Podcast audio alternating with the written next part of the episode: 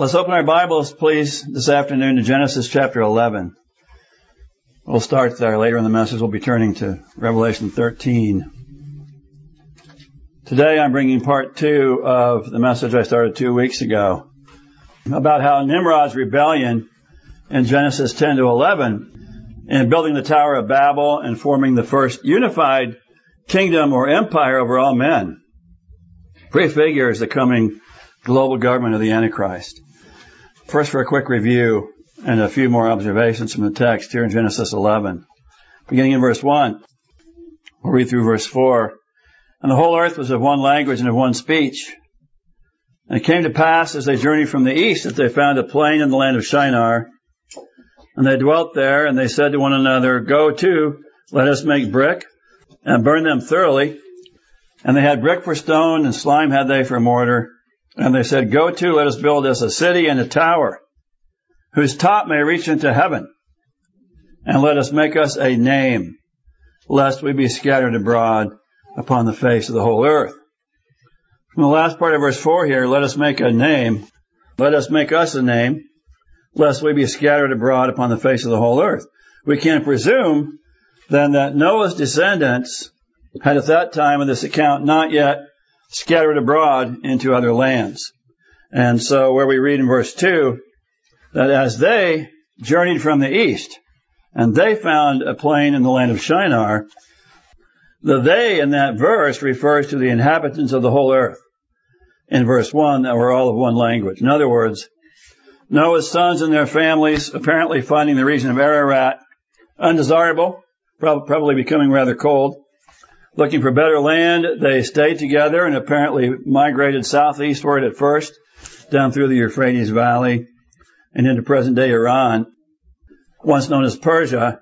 And then they turned back westward to enter the low flat uh, land of Shinar in present day Iraq from the east, where they decided to build a city and a tower. Verse 3, and they said to one another, Go to, let us make brick and burn them thoroughly. They had brick for stone and slime had they for mortar. And they said, Go to, let us build us a city and a tower whose top may reach unto heaven. And let us make a name, lest we be scattered abroad upon the face of the whole earth. As we saw last time, this effort was led by a man described in chapter 10 named Nimrod, whose very name speaks of rebellion, and who we deduce from the text was a cunning politician, a leader and a motivator of men, who at this particular location achieved the position of ruling as king over that whole assembly, forming the first kingdom we see in the Bible. At that early date, in fact, being the first universal government or empire over all families of men. As we read in chapter 10 and verse 10, that the beginning of Nimrod's kingdom was Babel, and Erech, and Akkad, and Calneh, in the land of Shinar. So there were four cities in that land that Nimrod ruled over, presumably at the same time, with his capital or his seat of government apparently located where he built this Tower of Babel, at the site later then to become the city of Babylon. The tower itself being an affront to God himself and an effort to achieve godlike status, just as Lucifer said in Isaiah 14:4, I will ascend above the heights of the clouds. I'll be like the Most High. Nimrod and his followers wanted to be like the Most High also, or to come as near to him as they could, saying, lest we be scattered abroad upon the face of the whole earth. That statement indicates that they knew it was God's intention for them to be fruitful and multiply, spread out and fill the earth. But Nimrod, no doubt inspired and aided by Satan and his minions, said, no, let's not do that. Let's all come together instead and make a name for ourselves right here. Stay together. So in verse 6, the Lord said, Behold, the people is one, and they have all one language. And this they begin to do, and now nothing will be restrained from them which they have imagined to do. In other words, in that day, meaning they will proceed from one evil to another with no restraint whatsoever, mm-hmm. as we see the fruit of that warning today. So therefore we read in verse 8 to 9 that the Lord confused their languages to compel them to scatter abroad into separate re- separate nations. Verse 8, So the Lord scattered them abroad from thence upon the face of all the earth, and they left off to build the city. Therefore is the name of it called Babel, because the Lord did there confound the language of all the earth, and from thence did the Lord scatter them abroad upon the face of all the earth. Babel meaning confusion. So Nimrod was the world's first king, its first ruler, to unite all mankind under of that day under his dominion, which has been attempted many times since, we know, but never achieved. And as such, Nimrod clearly prefigured or serves as a type of the coming Antichrist, who the Bible says in Revelation 13:7 will be given power or authority over all kindreds and tongues and nations, the Bible says, while he makes war with the saints, God's people, to overcome them. That verse also says. In preparation for which, Lucifer, Satan, the devil has for centuries had his devotees who gathered in their secret societies, their Masonic lodges, and their covens. Coordinated, I still believe, based on the text of Revelation 17, I'll be getting into more today, and many other clear historical and current evidences. That effort being coordinated through the Vatican in Rome in order to plot and scheme to bring that global government to pass. Who have even adopted the image, these globalists have even adopted the image of the Tower of Babel to symbolize their effort to build a new world order. And who Satan also has enriched with the wealth of this world to either conquer or to stealthily infiltrate and take control over the governments of this world, to ultimately destroy all resistance to his New World Order. And they keep inching closer and closer to that goal using a multi-pronged strategy that we began to talk about last time, for which goal, of course, the League of Nations was formed after World War I, followed then by the United Nations, the UN in 1945, World War II, the World Health Organization, WHO in 1948, and the World Economic Forum in 1982, which has now come, World Economic Forum, has now come to dominate both the UN and the World Health Organization. All done under the guise and the pretentious pretext of promoting goodwill and peace and good health for all the people of the world. But that, of course, as we saw clearly demonstrated in the World Health Organization's role in overseeing the global con job of the COVID-19 biowarfare operation of 2020 has instead brought either death or great physical harm to tens of millions of people globally, literally. Mm-hmm. Stage one of which, that pandemic, was the release of the bioengineered pathogen, and stage two being the so-called vaccine that we know is not at all a vaccine in the traditional sense, but instead employed experimental mRNA genome altering technology that, first of all, had never been used on humans before. Secondly, had never been successful in the past. Thirdly, seeks to reprogram the human DNA genetic code with what its creators call its operating system, designed to reprogram every cell in the human body. And that four was rushed to the public with no long-term testing by companies with very poor safety records and histories of criminal negligence that submitted insufficient data to the FDA to warrant emergency use authorization, and that five have, as of this past January 26, 2024, by the government's own VAERS numbers, produced 1.6 million adverse reactions and almost 36,000 deaths in the U.S. alone. Those numbers are way low, however. Uh, that's with only 10% of such cases being reported. So the actual numbers are probably 90 to 95 times higher than that in the U.S. alone. Research that was presented at a recent conference in Romania uh, suggests that globally around 17 million people have died as a result of the shot so far. And twice that have been left with long-term detrimental effects. And yet those shots are still being recommended for children as young as six months. And in the absence of any kind of emergency, they're still recommending those shots. As mentioned last time, young people, athletes and others who were naive, they were misinformed, and they were gullible enough to believe the government media lies and take the jab while they were still in good health. Continue to either drop dead or have their lives ruined by various kinds of permanent disabilities, neurological diseases, Bell's palsy, uh, Guillain-Barre syndrome, myocarditis and pericarditis, and very strange blood clots. And now, the World Economic Forum cabal, WEF cabal, is again trying to scare the world into, into submission, saying in effect, get ready because we're going to do it to you again. Only this time they say it's going to be much, much worse. As reported last time, the featured speaker at one of the events at the annual gathering last month of the World Economic Forum in Davos, Switzerland, his presentation being titled Preparing for Disease X was Dr. Tedros Ghebreyesus, who is Director General of the World Health Organization, who in his speech said, quote, it's a matter, it's a matter of when, not if, for a new disease to emerge, and they're calling disease X. Tedros said disease X is a yet unknown, unseen disease, and yet the description of the event on the WF website states that disease X could lead to 20 times more fatalities than the coronavirus pandemic.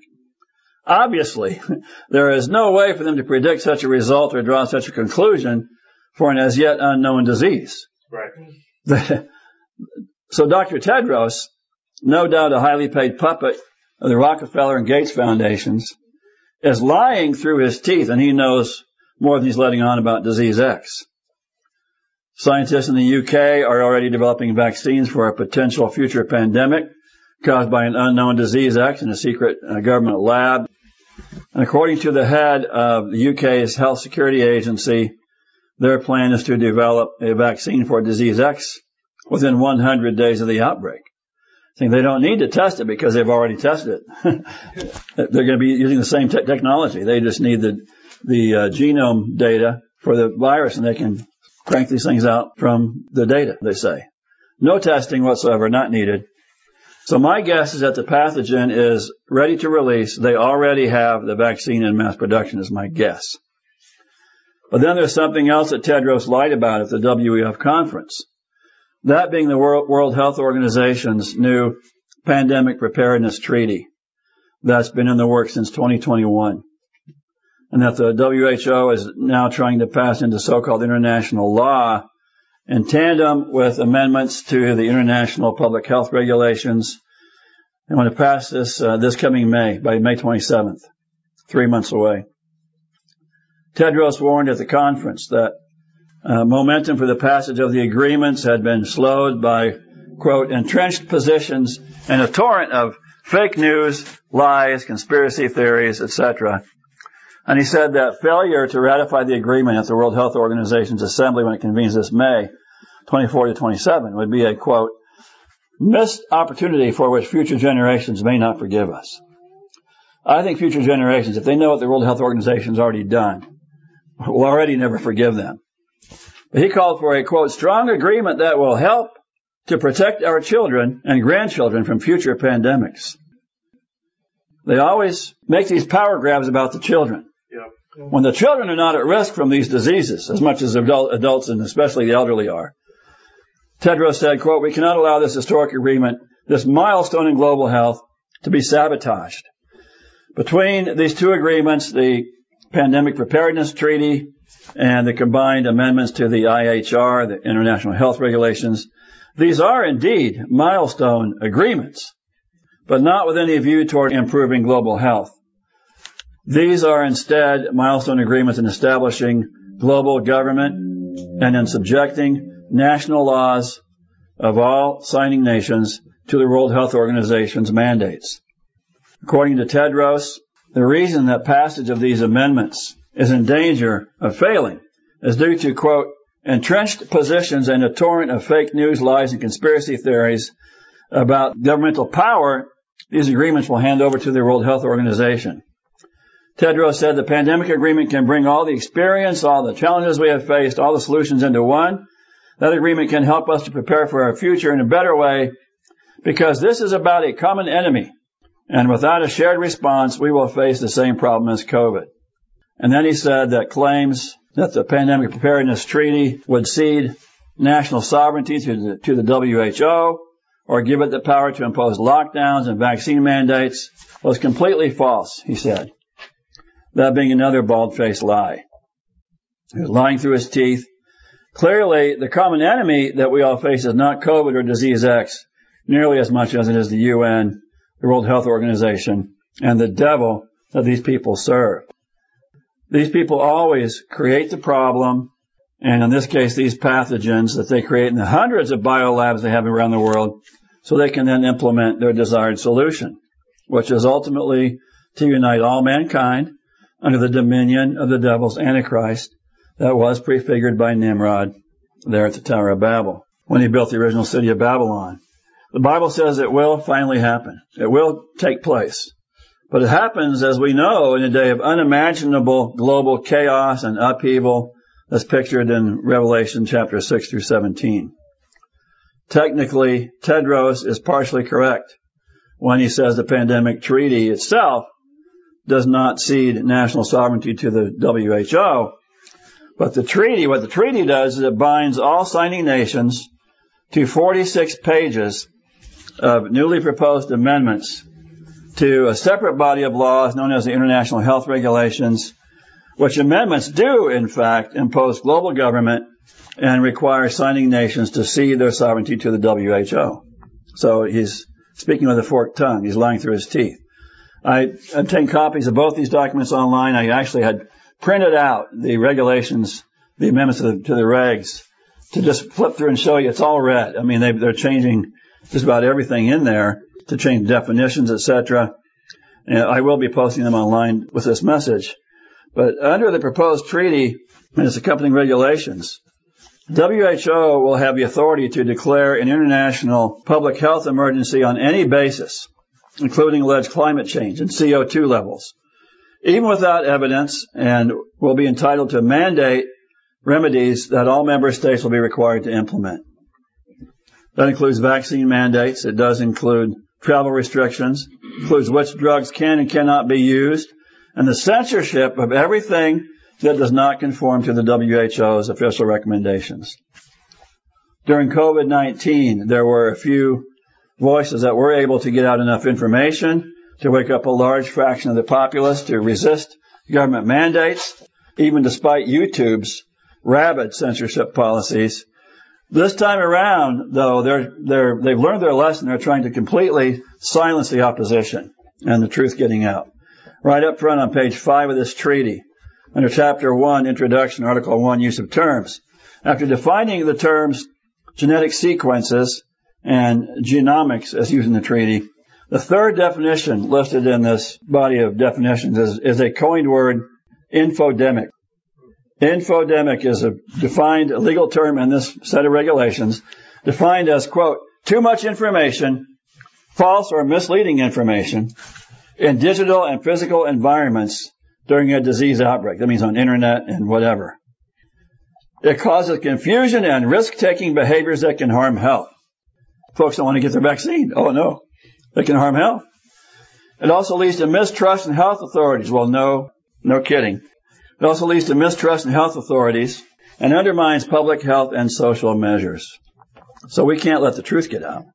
They're actually going after disinformation and misinformation in these documents. And now they're also actually going after what they're calling malinformation. That's bad information. That's true. Department of Homeland Security has regulations now to uh, to try to impede and stop malinformation from getting out. So they want people to stop sharing the truth. This treaty then gives the WHO sole authority to decide what medical truth is and requires signing nations to quote, leverage channels to counter misinformation and disinformation. Requires the signing nations to do that, to stop the flow of information. So all signing nations would be obliged to censor what the WHO defines as misinformation and disinformation accordingly by whatever means necessary. That's what they're obliged to do. And then the fourth definition addressed under Article 1 of the treaty, detailed uh, further in Article 5 of the treaty, is what the WHO calls its One Health approach.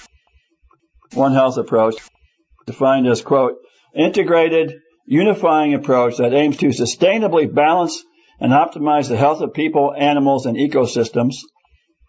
It recognizes that the health of humans, domestic and wild animals, plants, and a wider environment, including ecosystems, is closely linked and interdependent. Their one health approach. They want to control everything. In other words, all nations have to get on the same page and let the WHO tell us what good health is and what is good for us and for our environment and for the animals and the ecosystem. That same type of language pervades this 30 page treaty and its 46 pages of regulation amendments on almost every single page. Article 14 of the treaty addresses what it calls regulatory strengthening. Section 1 of which states the parties shall strengthen their national regulatory eh, authorities, including through technical assistance with the aim of expediting regulatory approvals and authorizations and ensuring that the quality, safety, and efficacy of pandemic related products. In other words, this means nations have to find ways to get WHO mandated drugs and vaccines into their populations without going through full testing and licensing. In the US, an EUA can be issued without testing the product in even one experimental animal. That's what they, that's what they want. No testing. We just want to get these things out quick. Article 14, section 2 states the party shall align and, where possible, harmonize technical and regulatory requirements and procedures in accordance with applicable international standards. In other words, signing nations are required to amend their pandemic response laws to conform to these globally harmonized standards. Section 4 of that article. Every party shall, in accordance with relevant laws, publicly disclose information on national and, if applicable, regional processes for authorizing and approving use of pandemic related products.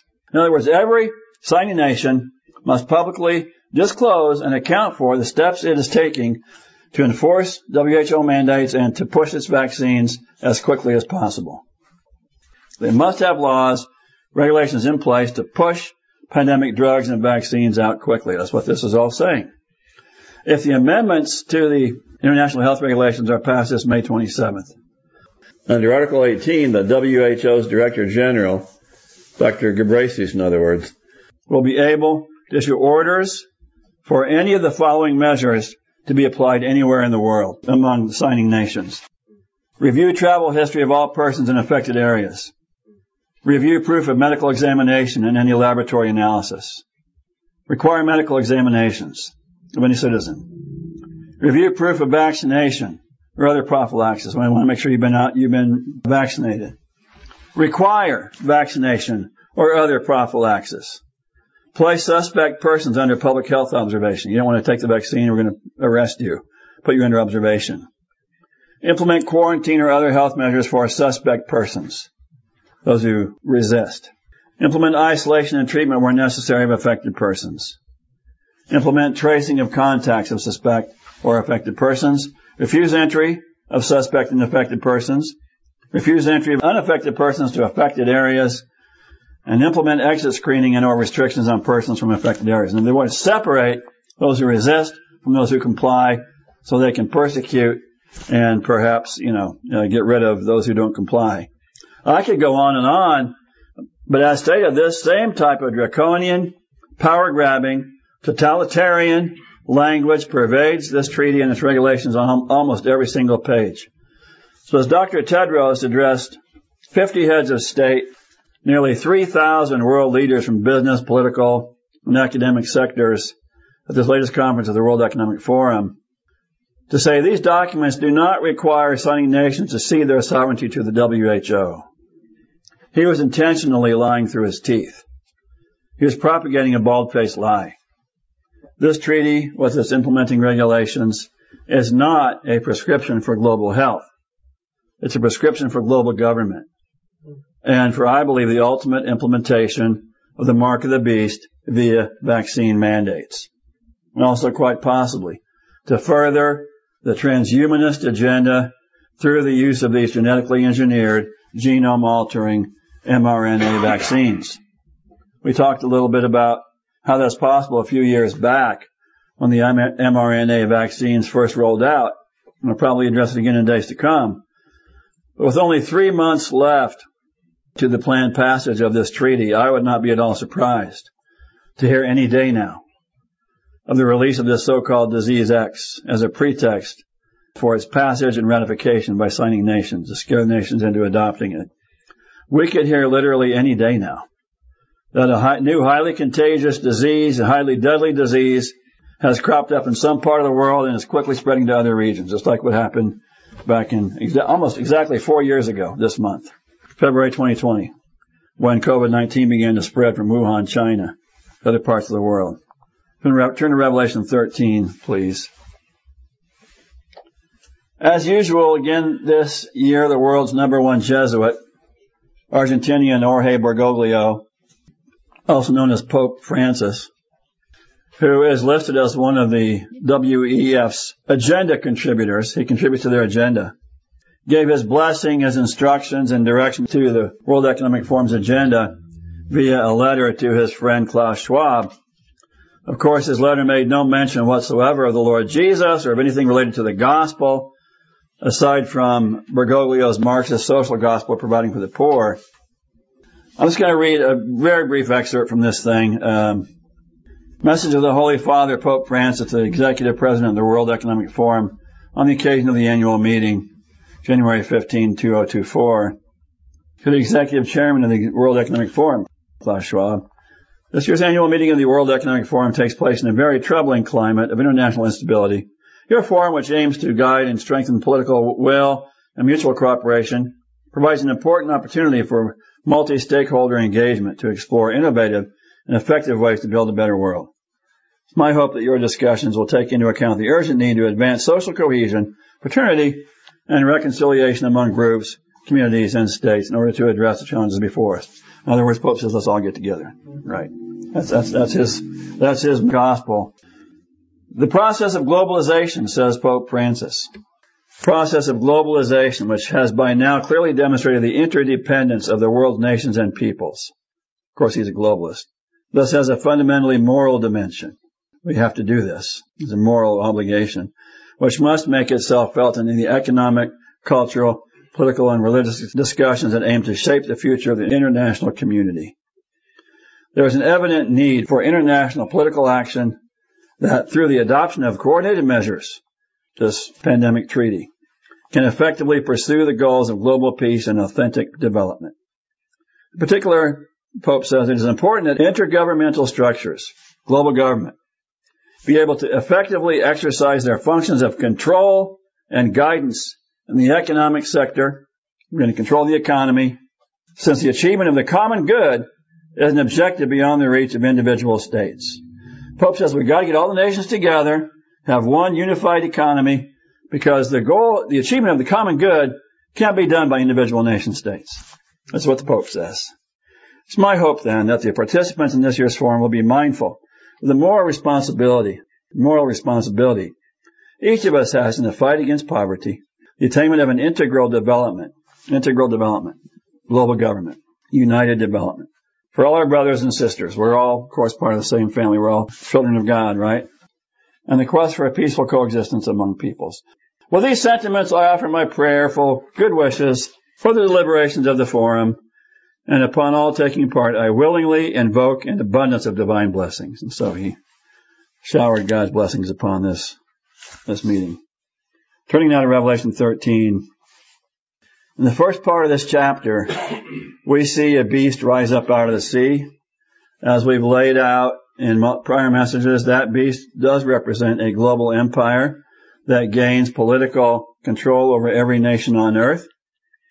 And that beast also represents the man that will be in control of that empire, whom we know as that man of sin and son of perdition of 2 Thessalonians chapter 2, known as the Antichrist.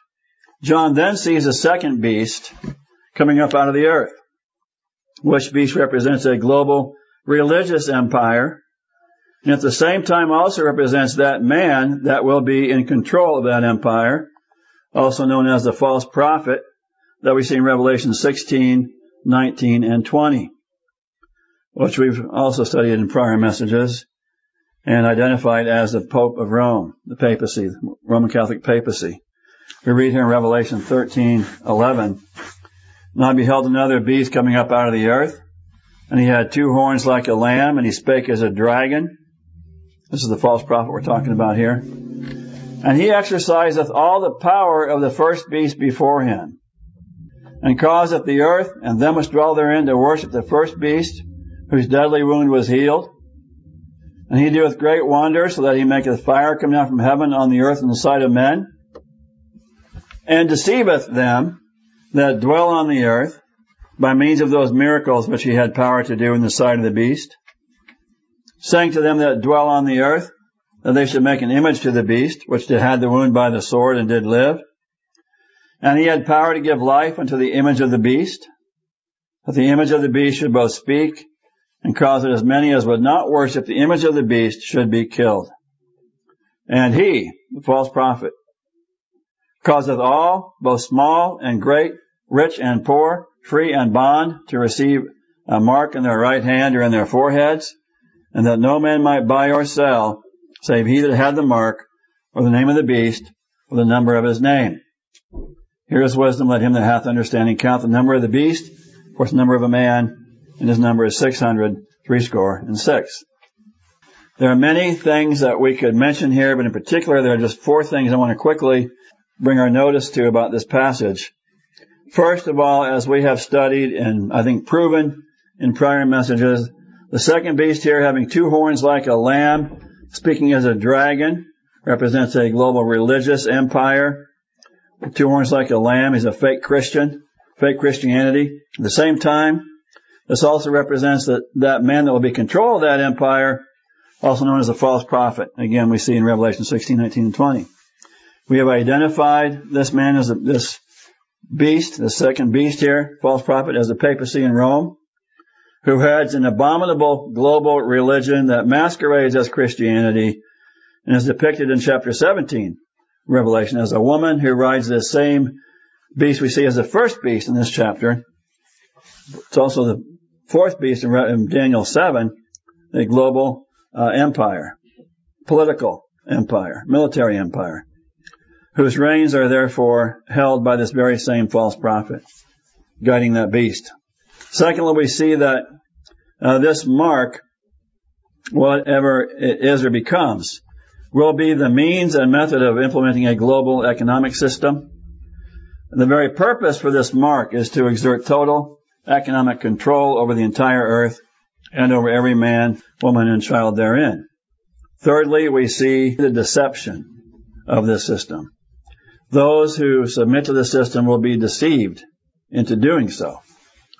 We see here in verse 13. He doeth great wonders so that he maketh fire come down from heaven on the earth in sight of the men, and deceiveth them that dwell on the earth by the means of those miracles which he had power to do in the sight of the beast. We see in verse 15 that those who are deceived into submitting this system do end up actually worshiping the beast we also know that they are in fact deceived into taking that mark of the beast. How do we know that? We know that because we read in Revelation 19, verse 20, and the beast was taken, and with him the false prophet that wrought miracles before him, with which he deceived them that had received the mark of the beast and them that had worshipped his image. These, the Antichrist and the false prophet, were both cast alive into a lake of fire burning with brimstone. Those that take that mark of the beast will be deceived into doing so, quite possibly by being told it's for your own good. If you don't receive this vaccine or wear this microneedle patch here, you'll die from disease X. The fourth thing that we need to notice here, as pointed out before also, is that it's not the first beast or its ruler, the Antichrist, that administers the mark of the beast. It is the second beast who does so, the false prophet, the Pope of Rome we need to ask and answer a very important question. What is it about the Roman Catholic papacy that gives Pope Francis any degree of power and authority among today's globalist leaders? Why does Klaus Schwab pay homage to the Pope? Well, Schwab was raised a Catholic. I doubt that he's a loyal, devoted Catholic today. But for that matter, neither is Pope Francis. Due to his anti-Christian, anti-Bible positions on many issues, including permitting Catholic priests to perform homosexual marriages, his position on divorce and remarriage, his ecumenical embrace of Hindus, Orthodox Jews and Muslims, and the way he actually runs the PR campaign for the globalists. There's a lot of resistance. There's actually a revolt against the Pope within the Catholic Church among those who do hold themselves out to be loyal Catholics. Meaning, of course, among those who believe they're more faithful to the Catholic counterfeit Christian religion than the Pope is. Of course, Catholicism, meaning universalism, never was based on the Bible anyway. It always was a blend of some of the elements of Christianity with pagan idolatry and rituals. So in that sense, Jorge Bergoglio is just as good a Catholic as any of the traditionalists are. And in the eyes of the globalists, he's a great Catholic, meaning universalist, because his clear goal, where religion is concerned, is hyper-ecumenism and unification of all religions into one. But among the ruling elite and the globalists who are pushing for global government, the power of the papacy is not so much religious as it is economic. Because I believe the power of the current Jesuit Pope is ultimately the power of the purse. Specifically, it is the power that the Jesuit order gained centuries ago through its control of international banking, which power it has retained ever since, even as it spread its tentacles far and wide into every nation on earth, including Russia, China, India, South America. And though they've done their best to bury and conceal the fact, the Rockefellers, the J.P. Morgans, the Warburgs, the Rothschilds, and even the Roosevelts are all connected back to the Jesuit order, which order perfected the art of espionage and became far more concerned with global dominance and controlling the kings of the earth, as the papacy had done in prior centuries than with any religious motive. John D. Rockefeller, the grand patriarch of the Rockefeller family, the original oil and robber baron, paraded himself as a Bible carrying Baptist. There's pictures of him carrying a Bible. Bill Clinton, of course, followed that example also, defending himself as a Bible carrying Baptist, even after he served as class president at his alma mater, Jesuit Georgetown University. But in fact, J.D. Rockefeller was the great grandson of a Jesuit by the name of Johann Roggenfelder. Roggenfelder, who along with other Jesuits, including Roosevelts and Morgans, migrated to America from Germany in the 1700s when the Jesuits were expelled from the nations of Europe. After which Roggenfelder then changed his name to Rockefeller to sound less German. The power of the papacy is, I believe, the power of the purse and the great wealth it has amassed over many centuries. Which is why we read in Revelation 17 and verses 4 through 6, we see that religious harlot, mystery Babylon the Great, the mother of harlots and abominations of the earth, holding the reins of that beast and global empire she is riding, as she is arrayed there in purple and scarlet color, the colors of her bishops and cardinals, and decked with gold and precious stones and pearls, having made herself rich, having a golden cup in her hand full of abominations and filthiness of her fornication, John says. And we see there that she is also depicted as being drunken with the blood of the saints. As that Roman whore has been the arch enemy and the nemesis of God's true saints ever since the days of Constantine in the fourth century having tortured and put to death literally millions of God's saints over those long centuries of its existence. And in my mind, for anyone to attempt to conclude that this woman in that chapter is Zionist Israel, as some say, or Iraq, or anything other than the Roman Catholic papacy, is really absolute folly and ignorance of the text. So the power of the papacy that causes the power elite of this world to pay it homage is the power of the banking system over which it still wields control. And that is precisely how the papacy, through international banking, will administer the mark of the beast. Turn over to Revelation 19. It looks to me like what's taking place right now in their wrangling uh, to get this pandemic preparedness treaty approved is one more huge step in the ultimate implementation of world government under the Antichrist. We probably all have some pandemic preparedness of our own to do also. We need to prepare to preach, to continue preaching the gospel and to stay in God's will first and foremost. We need to prepare to resist the devil and his new world order, along with all lockdown orders and vaccine mandates. And we also need to prepare for food shortages, famine, and pestilence.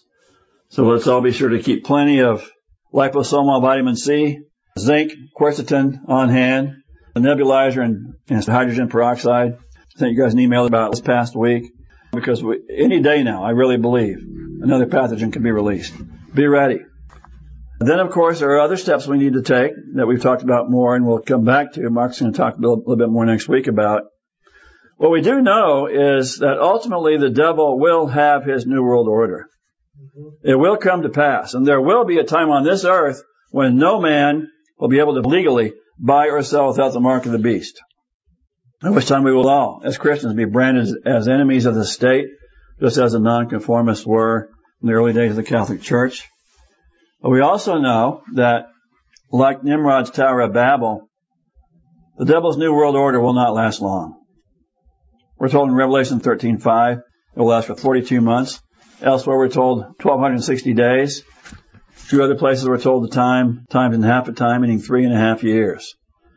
And after that, as Paul says in 2 Thessalonians 1, 7 to 9, the Lord Jesus shall be revealed from heaven with his mighty angels in flaming fire, taking vengeance on them that know not God, that obey not the gospel of our Lord Jesus Christ, who Paul says shall be punished with everlasting destruction from the presence of the Lord, from the glory of his power.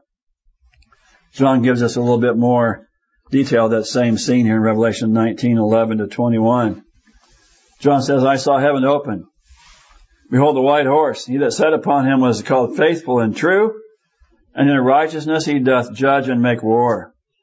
His eyes were as a flame of fire, and on his head were many crowns, and he had a name written that no man knew but he himself. He was clothed with a vesture dipped in blood. His name is called the Word of God. And the armies which were in heaven followed him upon white horses, clothed in fine linen, white and clean. Out of his mouth goeth a sharp sword, that with it he should smite the nations. He shall rule them with a rod of iron, and he treadeth the winepress of the fierceness of the wrath of Almighty God. Verse 16, and he hath on his vesture and on his thigh a name written, King of kings and Lord of lords. Verse 19, John says, and I saw the beast and the kings of the earth and their armies gathered together to make war against him that sat on the horse and against his army. Verse 20, the beast was taken, with him the false prophet that wrought miracles before him, with which he deceived them that received the mark of the beast. Then they worshipped his image. These both were cast alive into a lake of fire burning with brimstone. And the remnant were slain with the sword of him that sat upon the horse, which sword proceeded out of his mouth, and all the fowls were filled with their flesh. We do know that the devil will have his temporary kingdom, but it won't last long. We also know that this is how the devil's kingdom will end. God intervened in Nimrod's day to confuse the languages of man so that they would stop the work on the Tower of Babel. But now in these last days when knowledge has increased, just like Daniel prophesied in Daniel 12, when man has overcome the Babel effect of confused languages, as was clearly demonstrated this past Thursday when Tucker Carlson interviewed Russian President Putin, and man has gone well beyond that to the point where he has gained very dangerous technological knowledge and the ability to re-engineer diseases, even to re-engineer mankind itself and to hack into the human brain as we talked about last time. And indeed even to attempt to become gods, say the transhumanists, to achieve eternal life. And beyond that, the ability to destroy the very planet itself. So it's even more true today than it was in Nimrod's day that as God said at Babel, nothing will be restrained from them that they've imagined to do. So I believe that once again, as he did at Babel, before mankind travels too far down this technological road in pursuit of his own corrupt vision, version of immortality, the Lord must intervene, I believe, to put a stop to mankind's madness and his diabolical insanity. As we do read in Revelation 11, verse 15, and the seventh angel sounded, and there were great voices in heaven, saying, The kingdoms of this world are become the kingdoms of our Lord and of his Christ. He shall reign forever and ever. And the four and twenty elders were sat before God on their seats, fell upon their faces and worshiped God, saying, We give thee thanks, O Lord God Almighty, which art and wast and art to come, because thou hast taken to thee thy great power and hast reigned.